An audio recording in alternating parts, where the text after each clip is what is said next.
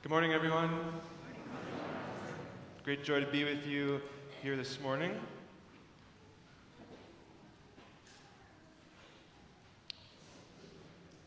When I was uh, a kid, maybe in first grade or second grade, uh, I didn't have very good morals. Um, but my brother and I used to go down to the pool. We would bike to the pool every uh, day during the summer, to our local pool. We would uh, bike from home, maybe, I don't know, two, three, four miles, whatever it was.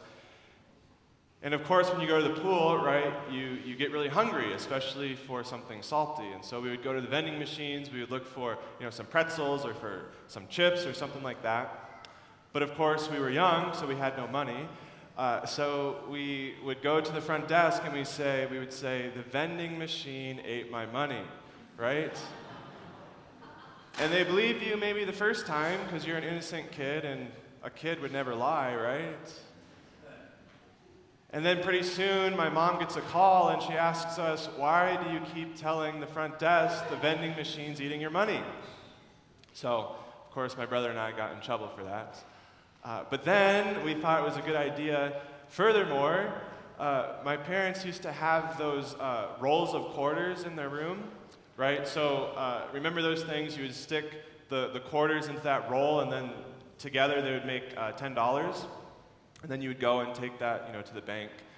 Well, my brother and I started to take those quarters, and then we would go to the vending machines and we would have a nice, delicious snack.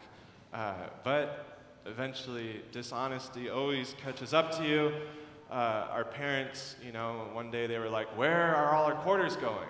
Right? So, I hope you're not scandalized.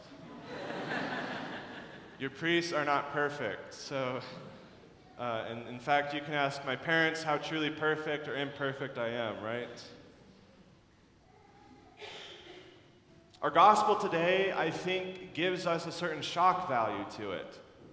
At first glance, you read this story, you read the gospel, and you think, Jesus, what are you asking us to do? What does this gospel mean? The parable of the dishonest steward. And it seems like Jesus is saying, right, steal from your boss. Steal from your boss. Steal from your master. Jesus, what are you trying to tell us here? Right? There's moments in the gospel that we read and we have to say, Jesus, what are you trying to tell us here? What does this parable mean? We wrestle with Scripture. And it's just very important to remember when we read Scripture, we interpret it through other Scripture passages. Scripture interprets itself. And secondly, there's a tradition in which we interpret and understand Scripture. We can't interpret or understand Scripture apart from that. So, what is Jesus trying to tell us today? Before I get into that, the main theme I want to preach about today is about poverty. Our readings are all about being poor, and specifically, that our hearts would be poor. So, today, I don't want to preach about material poverty. Uh, that's maybe for a different day, although you should give all your money to the church. What I want to preach about today, though, instead of material poverty, is what's called ontological poverty. Ontological poverty, ontological means our own being, our own very self, who we are. We are ontologically poor because we don't create ourselves. You see, we are utterly dependent upon God. We are ontologically poor. I cannot exist without God. At the moment of your conception, your parents, as co creators with God, at the moment of your conception, God infuses a rational soul within you. God creates us. Without Him, I could not exist. Without Him, we are nothing. We are ontologically poor. We are utterly dependent upon Him. This is why Jesus, oh, all over the gospel says, unless you acquire the heart of a child, unless you are like, unless you become like little children, you cannot enter the kingdom of God. Think of your child who just begs you for what he needs food, a diaper change, whatever it is.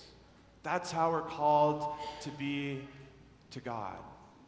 utterly dependent on Him. God, without you, I can do nothing. Ontological poverty.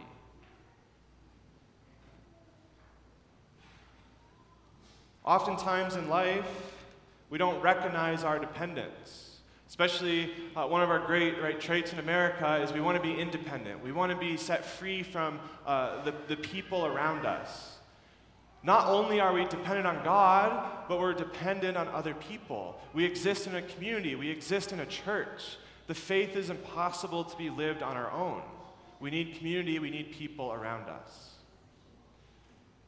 And so, in our poverty, may we discover that dependence that we have on God and on others.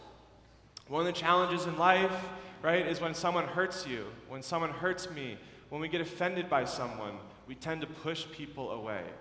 You've hurt me, I no longer want you in my life because I'm wounded. And when we push people away, we fail to recognize that we are actually a communion of people. And so, brothers and sisters, the invitation that I have for us today is to be able to forgive people in a way that brings back and restores communion within our hearts. Because without others, we cannot exist. We are utterly dependent upon others and ultimately upon God.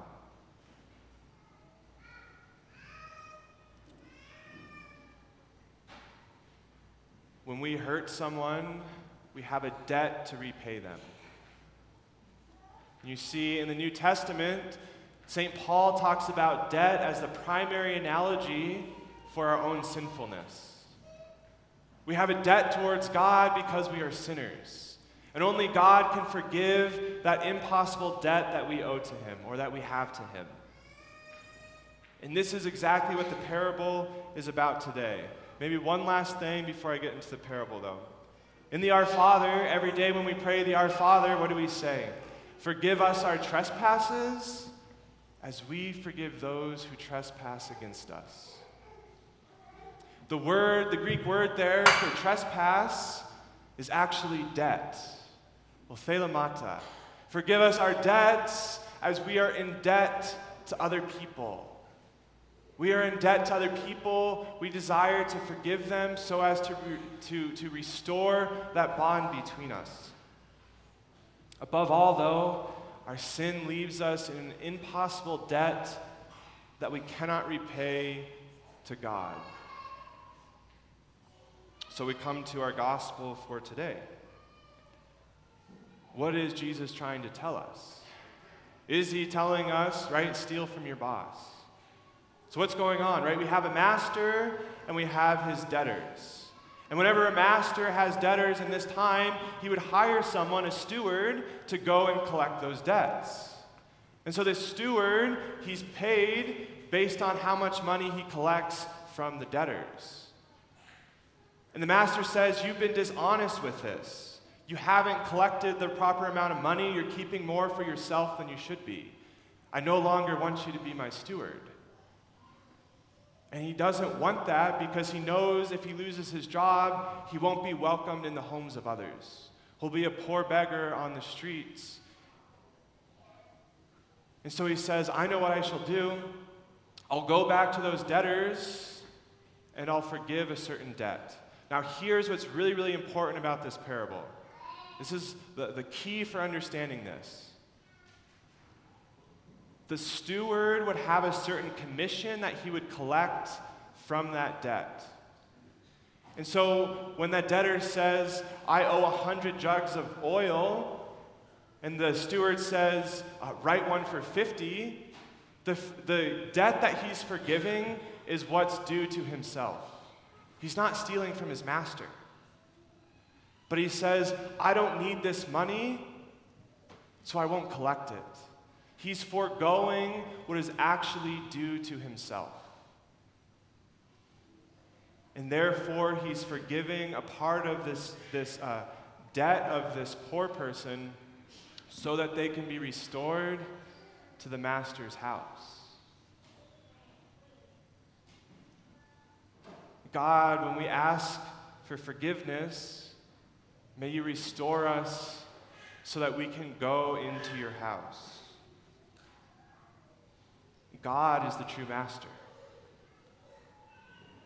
And Jesus was sent to forgive us of our debts so that we can enter into the glory of the Master's house. So I think the two invitations today, brothers and sisters, are first and foremost, we're called to recognize our ontological poverty. That God, without you, I am nothing. Without you, I cannot exist. And the second thing is help us, Lord, to love the poor. We're called to love the poor. Our first reading today from Amos speaks about this, right? So, Amos, what's going on with Amos?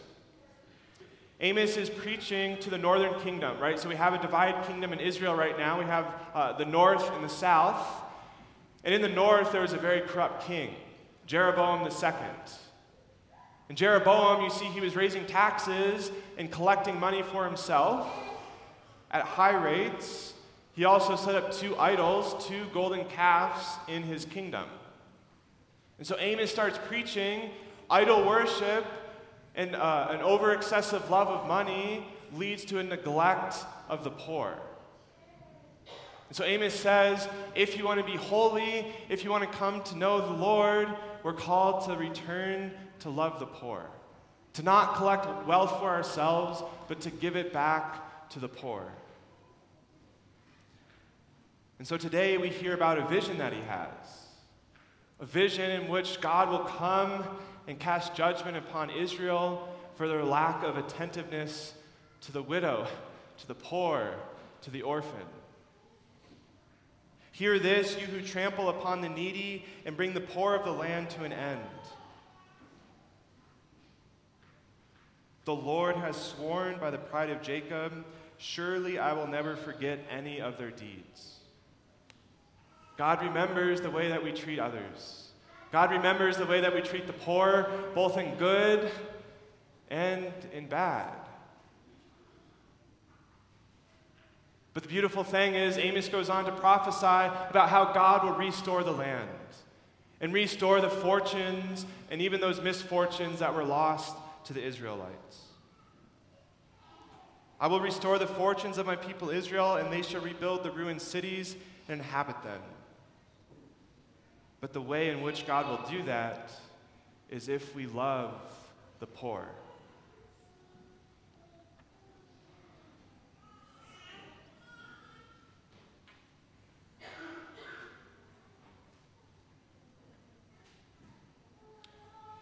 This gospel is alluded to in the marriage rite. At the very end of, of a wedding, there's three blessings that the priest prays over the couple. And the third one has exactly to do with this gospel that we might love the poor. So the first two May God, the eternal Father, keep you of one heart and love for one another, that the peace of Christ may dwell in you and abide always in your home. Right? So at a wedding, right, I'm standing here, the couple is here, and they look at each other and they smile. They say, okay, we can be one mind and one heart, right? Second blessing may you be blessed in your children, have solace in your friends, and enjoy true peace with everyone. Again, the joy of being married on the wedding day, having this blessing. But here's the third blessing that's often overlooked. May you be witnesses in the world to God's charity so that the afflicted and needy who have known your kindness may one day receive you thankfully into the eternal dwelling of God. May you love the poor, the needy, the afflicted, because one day they will welcome you into the kingdom of God. This is why Jesus in the Gospel of Matthew says, Whatever you did for me, whatever you did for the least of my brethren, you did for me. When you go to that street corner and you see someone begging, you just offer to pray with them. You offer them some food. They will be the ones that welcome us into heaven. When you get lunch with a friend who's been down in his luck, who maybe hasn't had a job for five years, and you buy them lunch and be with them in their suffering, in their sorrow, in their affliction. He will be the one who welcomes us into the joys of heaven. Forgive us our debts as we forgive those who are in debt to us.